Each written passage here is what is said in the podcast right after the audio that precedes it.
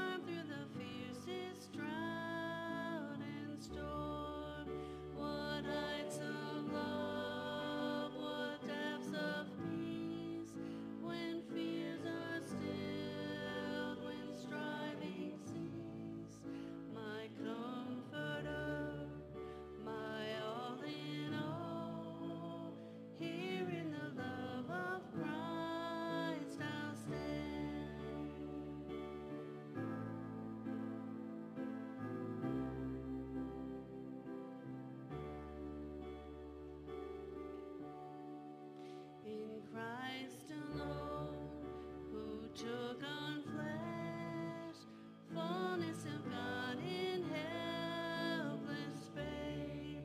this gift of love and righteousness.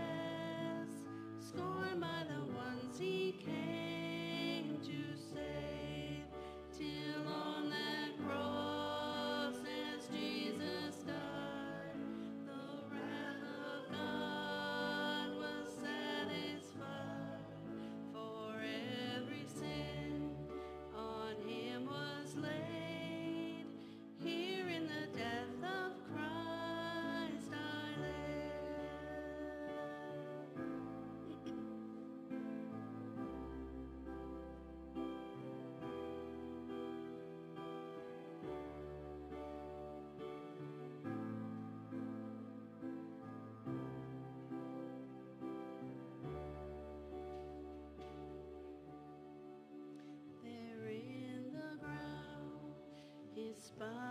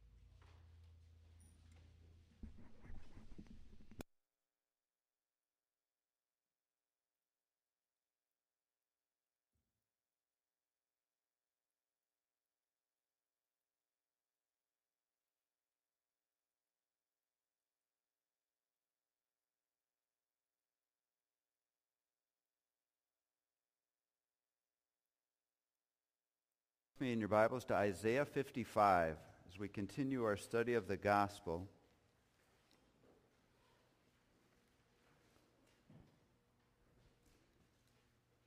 I want to make a couple of points from Isaiah 55 before we go back to our study in Romans chapter 6. Why don't we pray before we begin this morning? Heavenly Father, I think of the, the words written by Luke as the disciples walked with your son. It says that he opened their minds so they could understand the scriptures. That is my prayer this morning. In Jesus' name, amen. In Isaiah chapter 55, there are a couple of verses that if you have read your Bible a few times, growing up in the church, you're probably familiar with. We're going to expand on them a little bit this morning. Um, try to place Christ um, more correctly in his position. In Isaiah 55, verse 8 and 9 are familiar verses. That is going to be our starting place this morning. Isaiah writes, Jesus is speaking through the pen of Isaiah as he says through him, For my thoughts are not your thoughts, neither are your ways my ways, declares the Lord. As the heavens are higher than the earth, so are my ways higher than your ways, and my thoughts than your thoughts. So that's our starting point, this morning. Jesus is saying through Isaiah that the difference between your capacity and your thoughts and your actions and mine is more than the difference between the heavens and the earth. So I want us to take a, a minute, first of all. If I ask the question, where did science come from? came from God. So I want us to think scientifically about the statement that Jesus has just made through the prophet Isaiah 740 years before he would come to be born in Bethlehem. Paul, the apostle, in 2 Corinthians chapter 12 and verse 2, says that there was a point, and this point would be between his salvation and his ministry of a missionary launching in Acts chapter 13, where he is caught up to heaven. And he says, I was caught up to the third heaven. So the Bible defines heavens. The heavens declare the glory of God. So if you walked outside this morning, it's a sunny day, and you see the clouds and the atmosphere around us, maybe up as high as you could breathe oxygen, that's heaven number one, according to the Bible. The second heaven is when we see at night more clearly the stars, the moon, the planets, the, the galaxies, maybe through the Hubble telescope. That's the second heavens.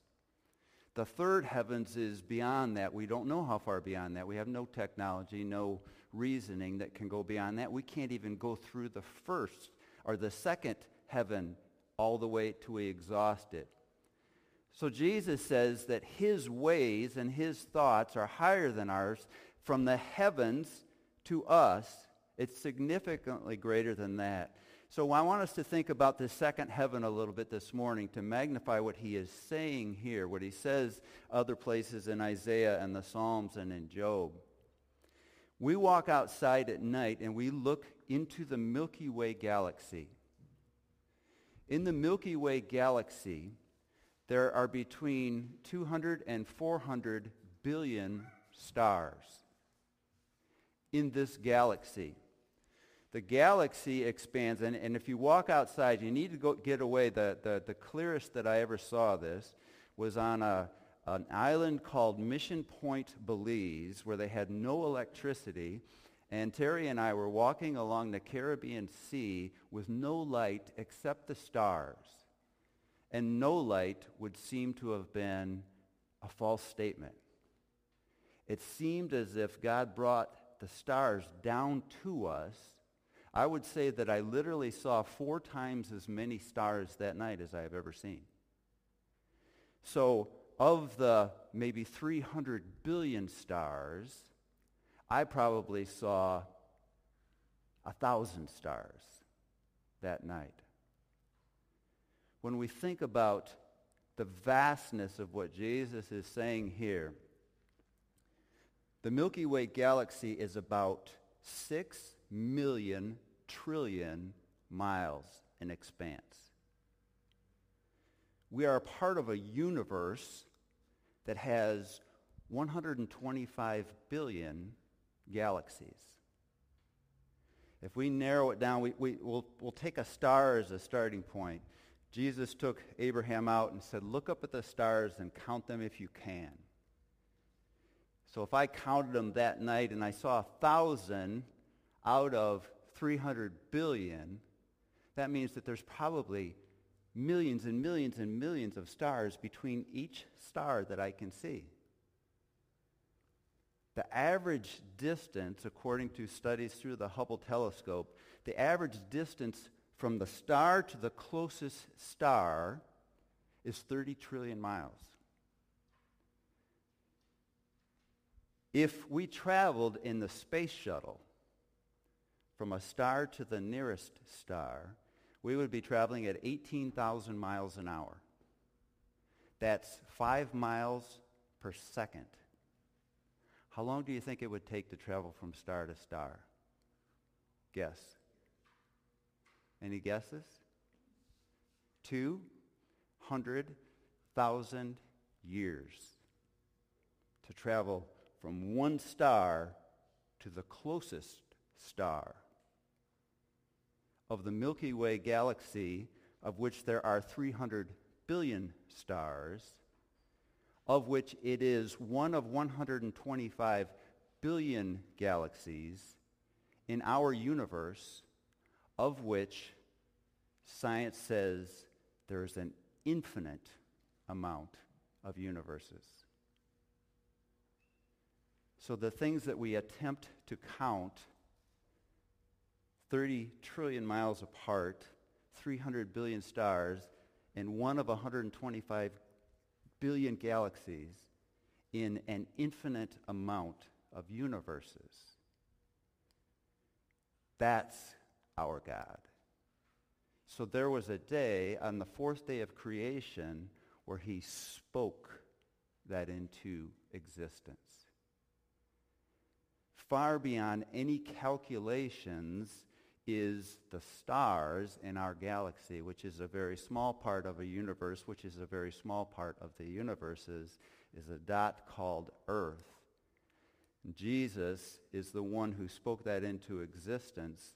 Jesus is saying here that that's a dim picture of the difference between your ways and my ways, and between your thoughts and my thoughts.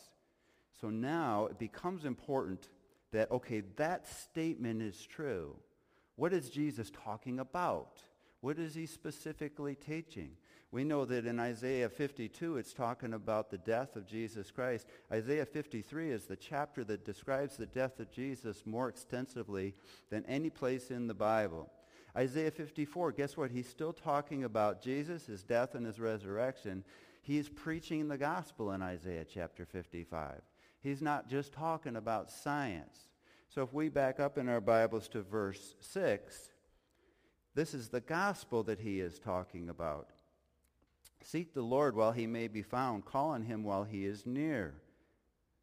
Let the wicked forsake their ways and the unrighteous their thoughts. Let them turn to the Lord, and he will have mercy on them. And to our God, for he will freely pardon. For my thoughts, go back into verse 7. Let the wicked forsake their ways and their unrighteous, the unrighteous their thoughts. My thoughts are not your thoughts, neither are your ways, your sinful ways, anything close to my ways, declares the Lord. As the heavens are higher than the earth, so are my ways higher than your ways, and my thoughts higher than yours. He is giving us a moral picture when he says, think about the galaxies, think about the universes, think about the first heaven, the second heaven, and the third heaven.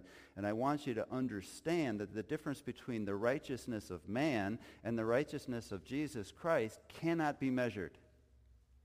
It's not a good and a bad. It's a perfect and no measure. And he says in this, if you will turn to God and repent, he will have mercy on you. And if you come to him to follow him and to serve him, then he will pardon you. That's the perfect description of what happens when we believe in Jesus Christ. It is never the, as if our sins didn't exist. It is as if they no longer are considered. When a president pardons someone at the end of his term, they have to fill out a paper that says, I was guilty of this crime and I am now being pardoned. Jesus is saying in the gospel that I am so far separated from you, but I want you to know if you will turn to me, serve me, and obey me, we will come together in perfect union. Turn to Romans chapter 6 as we go to what Isaiah is talking about and now look into the explanation of the Apostle Paul. We're going to look at the first six verses.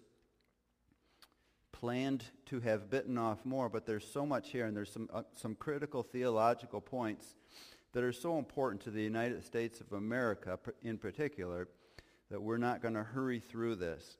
Romans chapter 6 and verse 1. If you were here last week, we've been talking about the extent of grace, that the gospel we read about in Romans chapter 5, the obedience of Christ that we just read in Isaiah is so far beyond anything that, that we can compare, beyond the galaxies, beyond the third heaven. If the universes are infinite, science is forced to use a word that is about God, infinite. But that's what they attach to the universes because there is no end that we can recognize and there is no end to our God that we can recognize. So Paul is referring to this grace, this transfer in Romans chapter 5 of grace to our account. Obedience leads us to service to Christ so that our sins can go on his account. What shall we say then in response to all of this grace? Shall we go on sinning so that grace may increase? Remember we read last week in Romans chapter 5, whenever sin increases, grace increases more.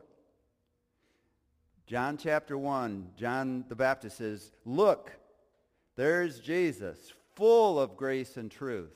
So he says, through the, the, the law came through Moses, grace and truth come through Jesus Christ. It is inexhaustible. The grace that he apportions to a believer leaves no less grace behind. It is inexhaustible. He is full of grace and truth always. We talked about last week, he puts grace in us that, yes, includes our salvation, but the grace exceeds the act of obedience if we obey him every time for the rest of our life. It far exceeds that. So when Paul says, I can do all things through Christ who gives me strength, he's saying, wherever I'm going, the grace is already gone. It's waiting for me. It exceeds what I will need.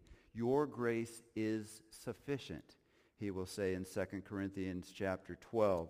Shall we go on sinning then, Paul says. So grace looks even greater. Verse 2. By no means. We are those who have died to sin. How can we live in it any longer. Paul's response to the question, well, if, if grace looks even greater when I sin more, how about if I sin more? Paul says, by no means. We have died to sin. Who we are before we repent and make Jesus our master dies. It makes no sense for that person to have even the access to be the sinner that they were before.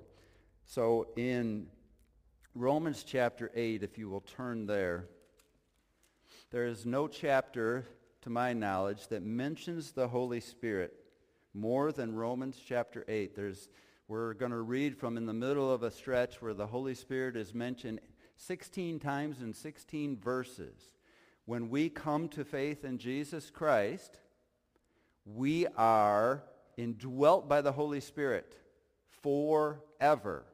And it also guarantees everything that goes on before that moment. There is no verse in the Bible that describes any possible way that a person can lose the Holy Spirit. That's not a problem. That's true. What is problem that in this world, and particularly in the United States of America, there are hundreds of ways to get the Holy Spirit. And the Bible says there's one. So if you have a hundred ideas, they can all be wrong, but only one can be true. So we're going to look at the truth about the Holy Spirit today. The truth is, as Paul is going to explain now, if you are indwelt by the Holy Spirit, you are different. So there is a process of sanctification where I grow to be more different. I grow to be more like him. I grow in the knowledge of him. And I grow to make changes. And I grow to make changes. But if changes aren't happening, Paul is going to explain here, then you don't have the Holy Spirit. And the Holy Spirit comes immediately to anyone who becomes a child of God. We'll pick it up in verse 8. Those who are in the realm of the flesh cannot please God. So there is nothing a person outside of Christ can do in any way that pleases or satisfies God. Verse 9. You, however, he only writes to professing believers in all of his letters. You, born-again Christian, however, are not in the realm of the flesh, but in the realm of the Spirit. And then he asks an important question because he writes to who? He writes to professing believers. I believe in Jesus Christ. Paul says, I'm writing to you. And then he says here, you're not in the realm of the flesh if you have the Spirit, if indeed. So he's going to define throughout many things we look at, the Apostle John and the Apostle Paul are going to tell a person in the world today, how can you know that you're a Christian? Paul tells us that in all of his letters, probably in every chapter that he writes. So we read on verse 9, You, however, are not in the realm of the flesh, but in the realm of the Spirit, if indeed the Spirit of God lives in you. I believe in God. James says, that's great. So do the demons. John chapter 2, many people believed in Jesus, but he didn't believe in them because he knew the truth about them. We talked about this extensively last week. Believing that Jesus died doesn't save you. Believing that he paid for your sins doesn't save you. Believing that he rose from the dead doesn't save you. Paul says, and he's going to explain throughout all of these verses today, that if you are a Christian, the Spirit of God lives in you, and you do what he says. That's the proof. If indeed the Spirit of God lives in you, and if anyone does not have the Spirit of Christ, they do not belong to Christ. Very simple. I follow Jesus. I don't know about this Holy Spirit thing. Well, you could be uninformed. You could not know that. But the theological truth is, if you follow Jesus Christ, you have the Spirit. If you have the Spirit, you have Christ. If you don't have the Spirit, you don't have Christ. If you don't have Christ, you don't have the Spirit, you don't have the Father. If you have Christ, you have all three. Paul will explain that in Ephesians chapter 4, verse 10. But if Christ is in you, then even though your body is subject to death because of sin, the Spirit gives life because of righteousness.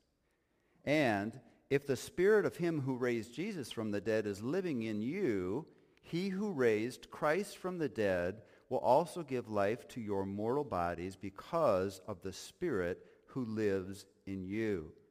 Paul teaches this over and over again that if you do follow Christ, then you do have the Spirit. If you do have the Spirit, you are born again. If you are born again, you will have an immortal, perfect body one day, just like Christ. And he is explaining exactly what he's talking about in chapter 6 in these verses. Verse 11, and if the Spirit who raised Jesus from the dead is living in you, he who raised Christ from the dead will also give life, eternal life, immortal life to your mortal bodies, 1 Corinthians 15, because of his Spirit who lives in you. Verse 12. Therefore, brothers and sisters, we have an obligation, but it is not to the flesh, to live according to it. For if you live according to the flesh, you will die. But if you live by the Spirit, you put to death the misdeeds of the body, you will live. If by the Spirit you do that, if you put to death, if, if, if you've been crucified with Christ, if, as the kids sing in Kids Club, the things I used to do, don't do them anymore. If that's true for you, it is the Spirit putting to death the, the old self, the, the carnal nature that is the flesh that he is talking about here. Verse 14. For those who are led by the Spirit of God are children of God. Simple question. Do you live your day in obedience to the Spirit of God? What does that mean? The sword of the Spirit is the Bible. If the Spirit speaks to you, it will be the Bible. If the Bible tells you what to do and you do it, it's a simple equation. You live by the Spirit of God. If you live, he told us a couple verses earlier, by what do I want to do today? What will satisfy me today? He says very simply, you will die. It is cut and dry. It is black and white. Turn to John chapter 12 as Jesus is talking about this right before the cross.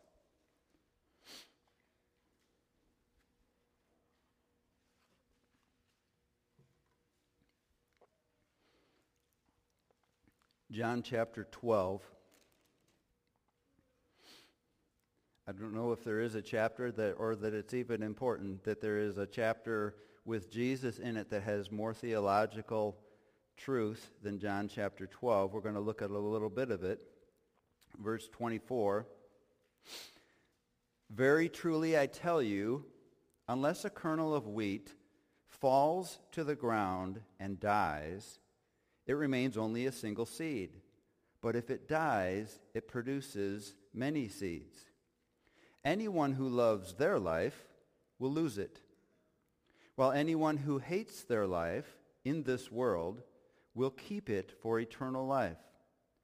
Whoever serves me must follow me, and where I am, my servants will also be. My Father will honor the one who serves me. Putting this in a short statement, if you serve Christ, the Father honors you. He recognizes you. He is your Abba. He is your daddy. Jesus says, if you follow me, you must serve me, and you must be where I am. It is not complicated. The things in the next week that God puts on your schedule, if you live by the Spirit, those are the things that you respond to.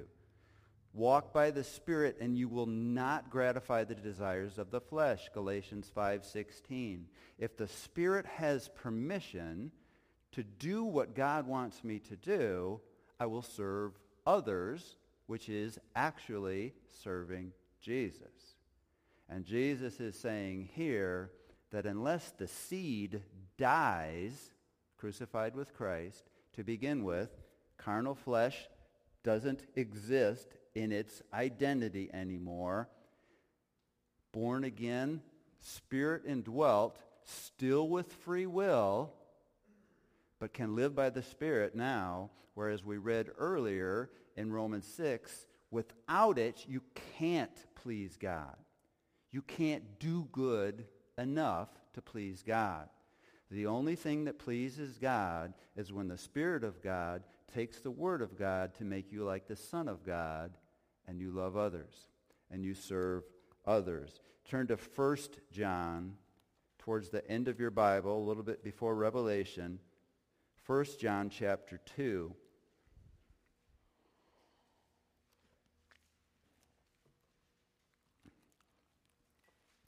John is always writing theologically purposeful. You say, well, every book in the Bible is, and that's a true statement. He writes, as Dave talked about in Sunday school this morning, he writes his gospel long after Matthew, Mark, and Luke because he has so much more insight theologically than he did when he was an apostle.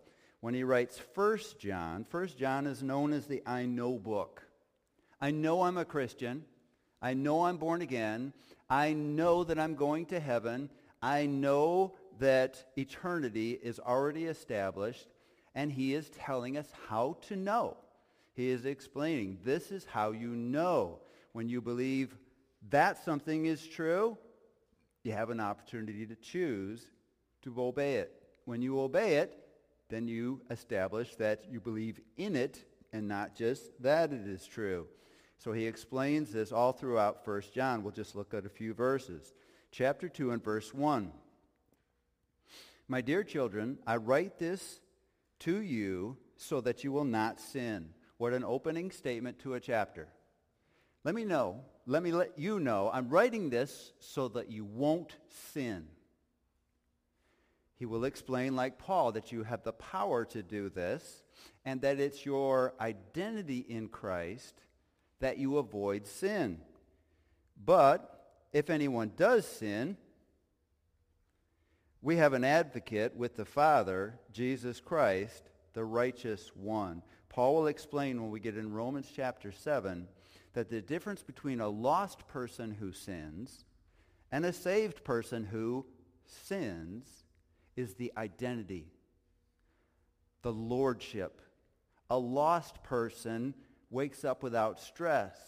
What do I want? They go to sleep. What do I want?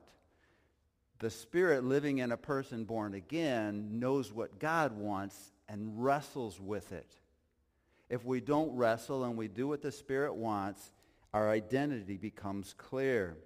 Verse 2, he is the atoning sacrifice for our sins, us as believers, and not only for ours, but also for the sins of the whole world. Romans 5.18, 1 Timothy 4.10, we looked at this last week, that all sin caused by Adam was wiped out at the cross.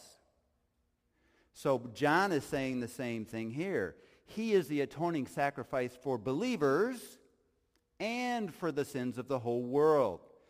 There will not be a conceived human being whose sins are not paid for. So in both categories, Jesus is the atoning sacrifice. Verse 3. We know that we have come to know him if we keep his commands. Jesus says this repeatedly. John writes this repeatedly. Paul writes this repeatedly. This is the gospel. It's the unheard gospel. I know I'm going to heaven. How do you know? I prayed a prayer. I was at a revival meeting. I go to this church. I was baptized. I was confirmed. I did this. I did that. We know that we belong to him if we obey his commands. How do you know you're going to heaven? I do what he says. Period. Well, I do what he says, and he's my Lord, but I still have this uncomfortable feeling. Look what it says.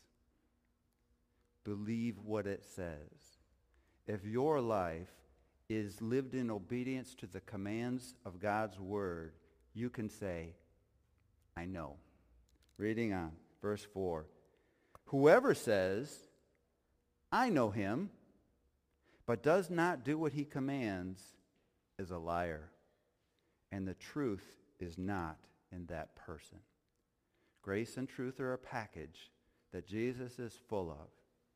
When a person would come to Jesus in the Gospels and say, I believe in you. You are sent from God. You are the Messiah. Okay, lay down your life, pick up your cross, and follow me. Whoa, whoa, whoa, whoa, whoa. Wait a minute. John is saying here that when a person says, it's true, I believe it, I know it, I'm just not into all of those church things, or I'm just not into reading my Bible, or I'm just not into what does God have for me today. John, not Jim. John, no, I'm just kidding. John, not Jim, says you're a liar to anyone who says that. I believe in God. I'm just not into all of that stuff. John says here, you're a liar. Verse 5, but if anyone obeys his word, love for God is truly made complete in them. This is how we know we are in him. Whoever claims to live in him must live as Jesus did. James says it this way. Can claiming to be saved save you? Answer, no. Paul says in Titus chapter 1, these people claim to be saved, but they live a different way. And Paul, not Jim, goes on to say, they are detestable and unfit for doing anything good. John is saying here, do you want to know that you're a Christian? Obey God's word and you can say, I know. A person can, can be pretty unaware doctrinally about a lot of things and simply say, what Jesus says is my instructions. And I assure you that they are born again. born of God. Turn to chapter 3 as we have similar language as John continues on this. He tells us at the end of chapter 2 not to love the world or anything in it. If we do, the love of God is not in us. Is there a part of the world you're hanging on to? Chapter 3 and verse 1. He is saying all the same things here. The glorified, amazing promises of God, verses 1 and 2. See what great love the Father has lavished on us that we should be called the children of God? And that is what we are! Exclamation point. The reason the world does not know us is that it did not know him. Dear friends, now, in this life, we are children of God. But what we will be has not yet been made known. But we know. Why? Because we obey his commands. That when Christ appears, we shall be like him. For we shall see him as he is. And then he says, all, who's that? Everyone who says they're a Christian, all who have this hope in him purify themselves just as he is pure. We are sanctified, set apart, and purified when the Word of God transforms our lives into obedience. So Jesus in the garden that night that he was betrayed and would be crucified, John 17, 17, he says, Father, sanctify them by the truth. Your word is the truth. Paul in 1 Thessalonians 5, 23 and 24 say, May the God of truth sanctify you through and through, your whole spirit, soul, and body. And then he says, the one who promised it is faithful. He'll do it every time. And John says here that everyone who has the truth of salvation and the truth of a future body like Christ purifies themselves. So in Ephesians chapter 1 and verse 4, somehow God knows all of this before creation. He knows all the people before they exist. And he says, you were chosen in him before the creation of the world to be holy and blameless in his sight. We are chosen to be holy, blameless, and pure.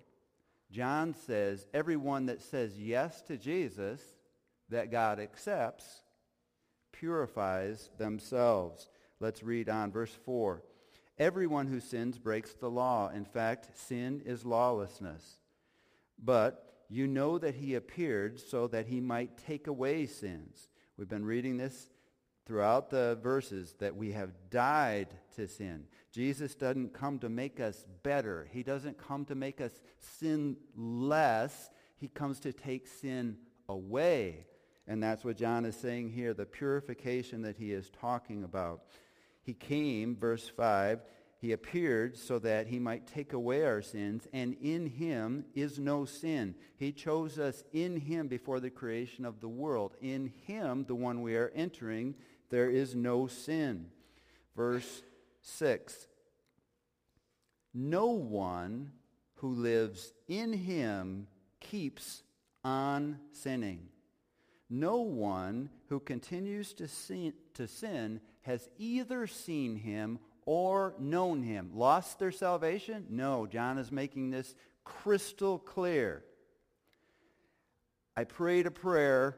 I've been going to church my whole life. I, I do these things. I go to church.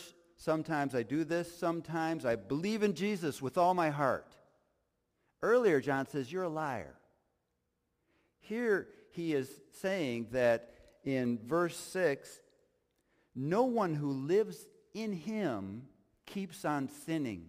He's going to tell us in a couple of verses that it's actually theologically impossible for a person to be saved and not follow Christ. In other words, it almost seems as if if you tried to do that, I will give God some of my life. I will obey him in some of the ways. John is going to explain in a couple of verses why that, that actually can't happen. It's theologically impossible. Verse 7, Dear children, do not let anyone lead you astray. The one who does what is right is righteous, just as he is righteous. The one who does what is sinful is of the devil, because the devil has been sinning from the beginning. The reason the Son of God appeared was to destroy the devil's work. Question, Jim. Has he destroyed the devil's work in your life? Now listen to what he says in chap- verse 9 of chapter 3. No one who is born of God will continue to sin. Why, John? Because God's seed remains in them. They cannot go on sinning because they have been born of God. We don't find the word carnal in the Bible. We have an understanding that Christians can sin. What John is saying here, because the seed of God, when we go to Romans chapter 4, it's not seeds, Paul says, it's seed. When the seed of God is put in a person, 2 Peter chapter 1, the opening verses there is the seed of God. Within this seed is the Holy Spirit, grace for an entire lifetime, the divine nature of God, 2 Peter 1, is in that seed. When you see a person who is struggling to obey Christ and they never stop struggling, John says they never knew him. Verse 6. They didn't even know him to begin with. 1 John 3, 6. 1 John 3, 9 if you think there's a possibility that they're just struggling their whole life to do the things God is calling them to do, John says it's impossible. You cannot have the endowment of God in a human being and life goes on. It's impossible theologically. A person who is indwelt, for example, by the Holy Spirit cannot be indwelt by a demon. If a person is doing things of the world comfortably, seemingly endlessly, John says it's impossible, A, for them to know that they're a Christian, and B, because they're not, they can't be. If God came down and moved into a house in Mendota, how could you think that house would be the same? If God comes down from heaven with his divine nature and his Holy Spirit and he moves in to take residency and the person says, I'm a believer, but I don't know about all that Christianity stuff. John says, you better take them back to the gospel. Because if God lives there, God is either obeyed or he's dealing with that person. So these are strong words by the Apostle John who says all through the Gospel of John, here's how you're born again. All through 1 John, here's how you know. You do what he says. You obey his commands. John says, you know. Let's go back to Romans chapter 6.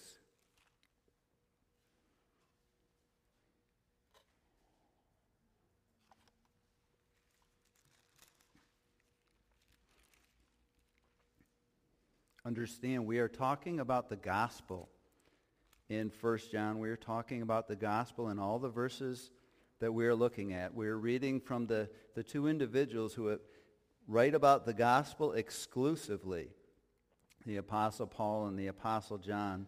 In Romans chapter 6, we pick it up in verse 3. There's a lot we can do from here, but we're going to primarily make a, an important statement theologically verse 3 of Romans chapter 6? Or don't you know that all who were baptized into Christ Jesus were baptized into his death?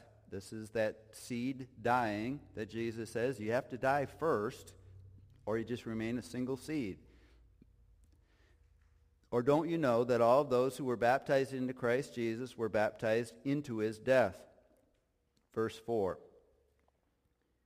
We were therefore buried with him through baptism into death, in order that, just as Christ was raised from the dead through the glory of the Father, we too may have new life. Paul and John are explaining how you can know that. Verse 5. For if we have been united with him in a death like his, we will certainly also be united with him in a resurrection like his. For we know that our old self was crucified with him, so that the body ruled by sin might be done away with, that we should no longer be slaves to sin. If the devil made you do it, which I don't think that that's almost ever true, but if he did, you can't be saved. We put to death the body of sin to associate with the death of Jesus Christ. I died to who I was. I live for you. As soon as my death is connected to his death, everything is guaranteed. Everything that follows is guaranteed. Divine nature, divine seed, Holy Spirit forever, God with me everywhere I go, eternity in heaven, a glorified body, a rich inheritance that we couldn't possibly describe. If you think talking about the stars is amazing, imagine how much the heaven that we are awaiting exceeds the galaxies and the universe as we think about those things. Paul is saying here that we first have to be baptized into Christ. And I think in the culture that we live in, this becomes critical. Infant baptism is associated with Romans 6. It cannot be. Paul is speaking nothing about water baptism in Romans chapter 6. When we are baptized into Christ Jesus, it is when we confess him as our Lord to follow him with our life, and we believe that God raised him from the dead, baptized into Christ Jesus. So it's, it's confusing in America where, you know, baptism, it must be talking about this, or it means that, or it means this. Paul is talking about being born of the Spirit of God. It becomes critical for us to know exactly. I've been to baptisms um, where they use these verses and you cannot do it. It is the reason you're being baptized rather than baptism. And we need to be able to look into this and pay attention to it today so that we can explain it in a culture that believes baptism helps you into heaven. Water baptism. So we have to define the difference. So let's go first of all to John chapter 3. We're going to lean into John and Paul pretty hard today. Not extensively, but specifically. In John chapter 3, he is explaining to Nicodemus, who is a member of the Jewish ruling council, who has been touched, he's been pricked in the heart by Jesus Christ, that he's not some rebel. He is not some self-glorifier. Nicodemus has thoughts here that it's the Messiah. So he comes to him at night and he sneaks around so the other Pharisees can't see him. And he comes up and he starts to question him. And he, and he starts out with, Rabbi, we know that you are from God and that you represent God. And, and Jesus interrupts him and says, you have to be born again. Nicodemus says, How can I go back into my mother's womb? I can't be born again. You need to be born of the Spirit. And that's the baptism into Christ that John is explaining. Jesus is explaining to Nicodemus in verse 3 of John chapter 5, or actually verse 5. Jesus answered, Very truly, I tell you, no one can enter the kingdom of God unless they are born of water and spirit. So first of all, that verse right there is used to say that when you baptize a baby, they are born of the Spirit. Jesus isn't linking them, he's separating them. You must be born of the water. What happens, women, shortly before birth? Your water breaks. and you must be born of the Spirit. John chapter 1 and verse 12. Those who believe in Jesus Christ are given the right to be the children of God.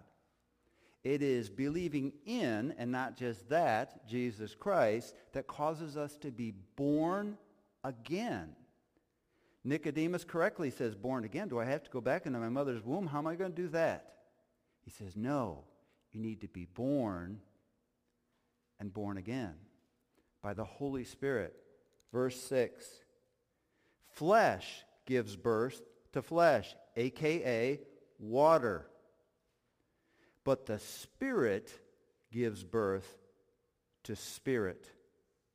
You should not be surprised at my saying, you must be born again. Turn to Ephesians chapter 1, where Paul is showing us how to be baptized into Jesus Christ. Baptismo, the Greek word that means to immerse.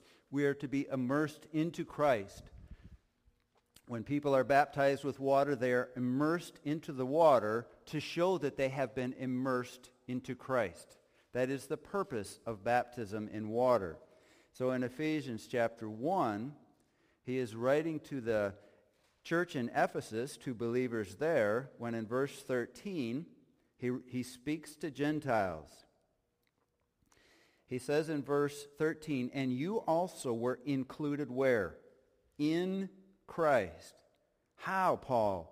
When you heard the message of truth, you must confess him as Lord, and you must believe in his resurrection.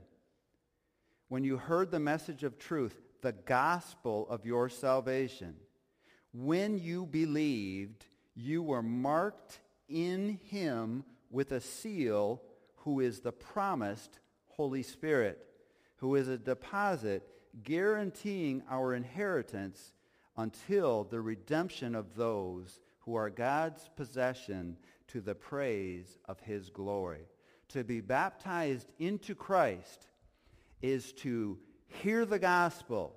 Romans 10, 17. Faith comes from hearing. I now believe that it's true. When I believe in the truth, I now believe in the truth. And Paul says, as soon as that happens, you are marked in Christ, sealed in there by the Holy Spirit, and the Holy Spirit comes to live in you. And everything after that, Paul says, is guaranteed. What if I don't get water baptized? Well, then you didn't obey Christ in that way. But what about all the... Th- it's already guaranteed. You're already in Christ. So Paul says in 1 Corinthians 1.17, Christ Jesus did not send me to baptize, not with wisdom and eloquence, lest the cross of Christ be emptied of its power. People in Corinth are saying, I'm good because Paul baptized me. Others are saying, I'm on the right track because Apollos baptized me. Paul says, no, no, no, no, no. Baptism doesn't save you. Jesus saves you. Turn to John chapter 7. I forgot to go there. It's important. John chapter 7, Jesus is prophesying what Paul is writing there about 27 years later. In John chapter 7, Jesus is explaining theologically that unless he dies, the Spirit can't come. If he dies and you believe in him, the Spirit will come in you. Exactly what Paul just explained to us. Verse 37. On the last and greatest day of the festival, Jesus stood and said in a loud voice, Let everyone who is thirsty come to me and drink. Whoever believes in me, as the scripture has said, rivers of living water will flow from within them. In real time, the apostles, the disciples all went, huh, I wonder what that means. John's writing this 47 years later. He knows now. So he puts in his gospel, verse 39.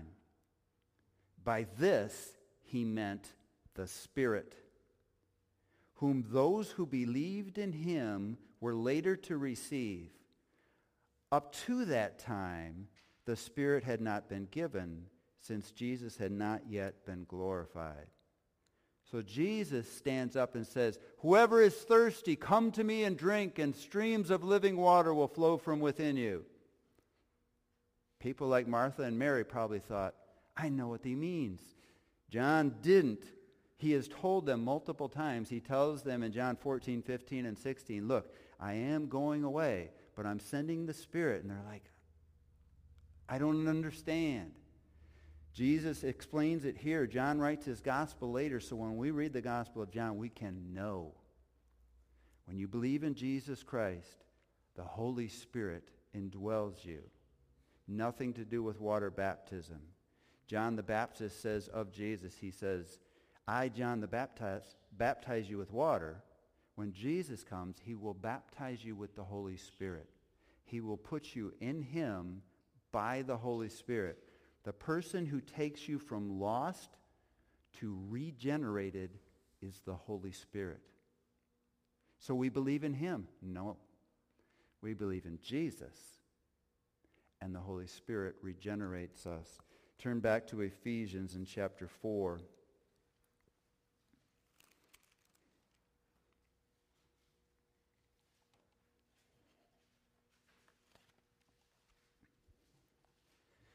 We're going to read a lot of verses, so I won't stop very much.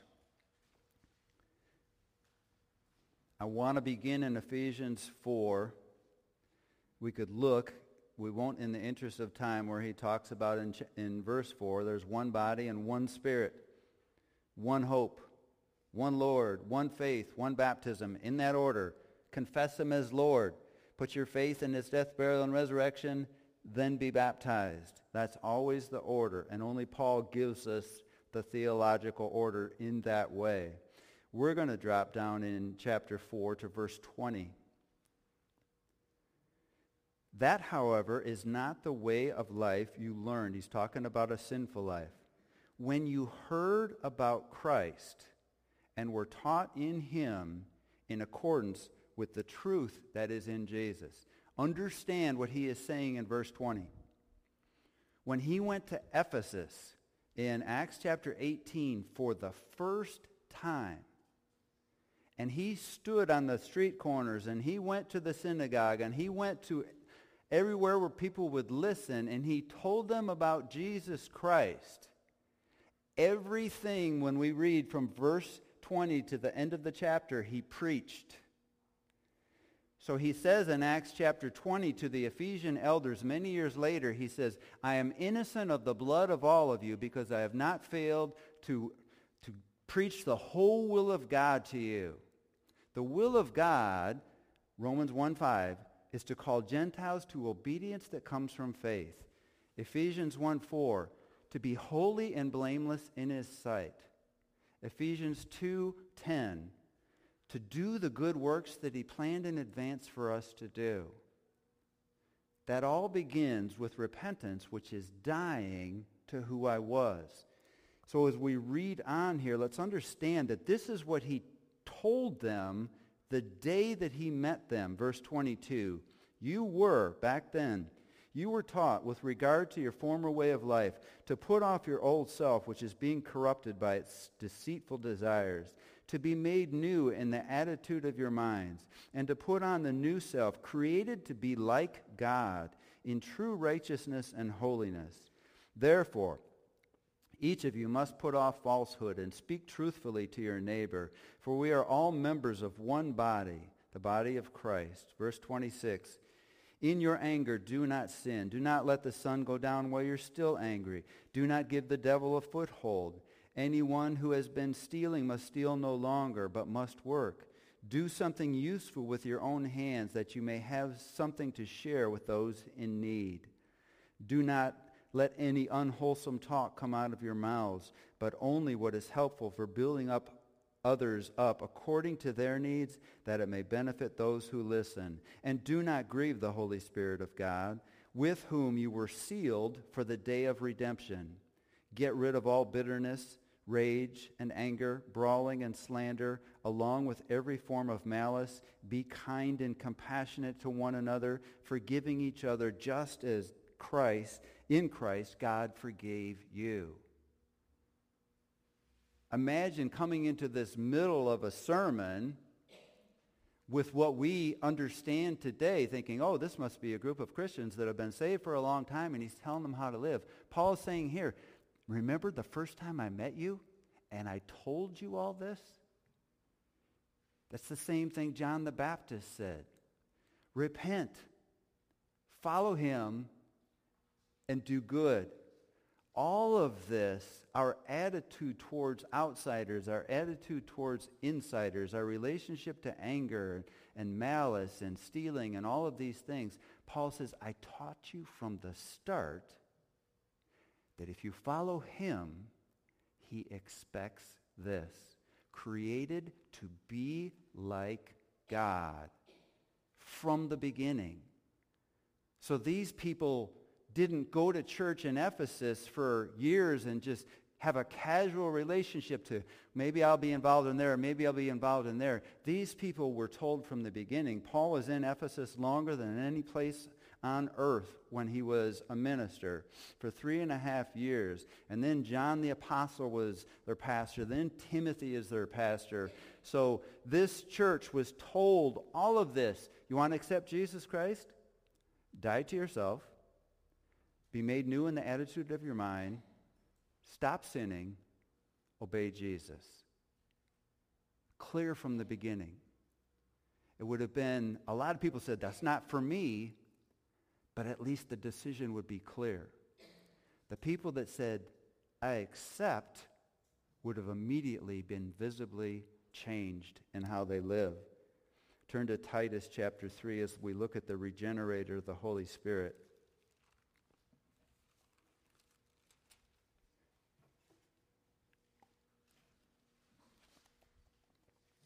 We never worship the Holy Spirit. But the Spirit becomes active when we serve the Son. In Titus chapter 3, we'll pick it up in verse 4. We could go all the way back to chapter 2 and verse 4. The kindness of God leads us to repentance, Romans 2, 4. That kindness he talks about here. When the kindness and the love of God, our Savior, appeared, he saved us not because of righteous things we have done. I don't bring a list. I don't have accomplishments. I haven't done anything that he would save me, but because of his mercy. He saved us through the washing of rebirth, born again, and renewal by the Holy Spirit. And then we'll take the gospel through verse 8 to see the same thing we just read in Ephesians whom he poured out on us generously through Jesus Christ our Savior, so that, having been justified, Romans chapter 5, 1 and 2, by his grace, we might become heirs, having a, the hope of eternal life. This is a trustworthy saying, and I want to stress, want you to stress these things so that, if you understand all of this, so that those who have trusted in God may be careful to devote themselves to doing what is good. These things are excellent and profitable for everyone. That's the gospel according to Paul. Turn in your Bible to Acts chapter 10, where we will see a clear distinction between water baptism and the baptism of Romans 6, being crucified with Christ having heard the gospel, I'm marked in Christ, immersed, baptized into him, sealed into him by the Holy Spirit.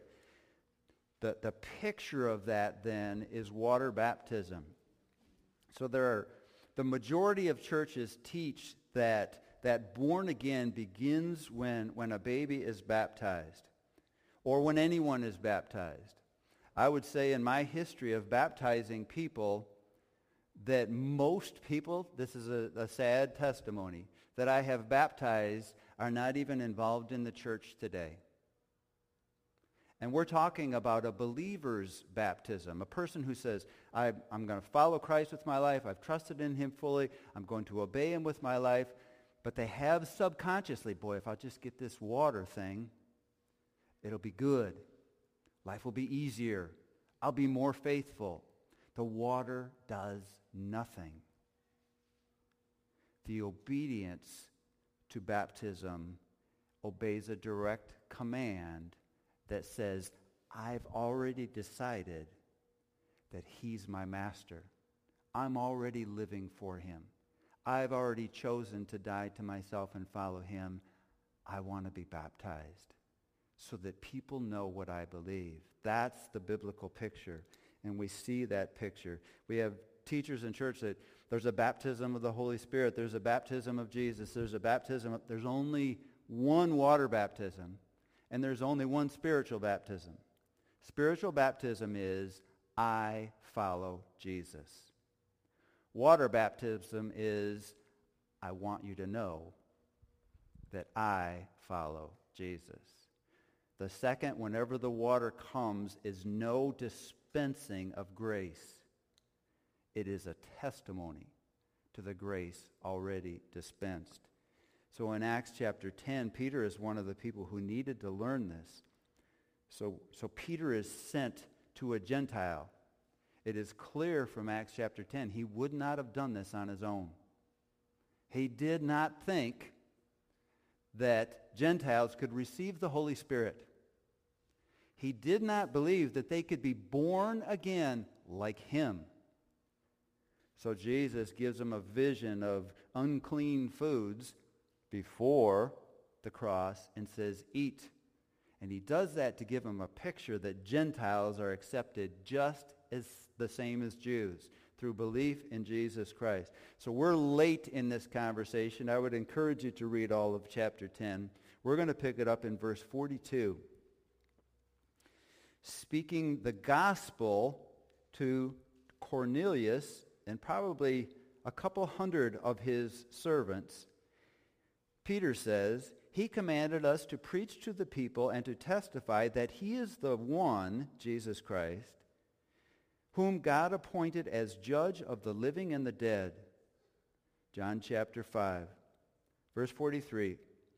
All the prophets testify about him that everyone who believes in him receives the forgiveness of sins through his name. So understand what has happened here.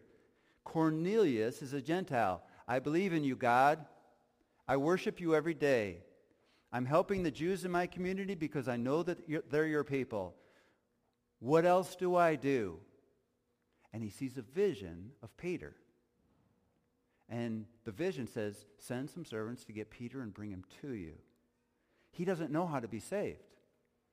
There's no Gentiles around him that have heard any of this. So Peter sees a vision, go to Cornelius. He goes there and he takes them through the history of God. He is now to the point where God has told me to preach to you that Jesus Christ is the judge of the living and the dead and that everyone who believes in him, as the prophets testify, will have life. Look at the next verse, verse 44. While he was still speaking these words, the Holy Spirit came on all who heard the message. I have witnessed this as best I can understand.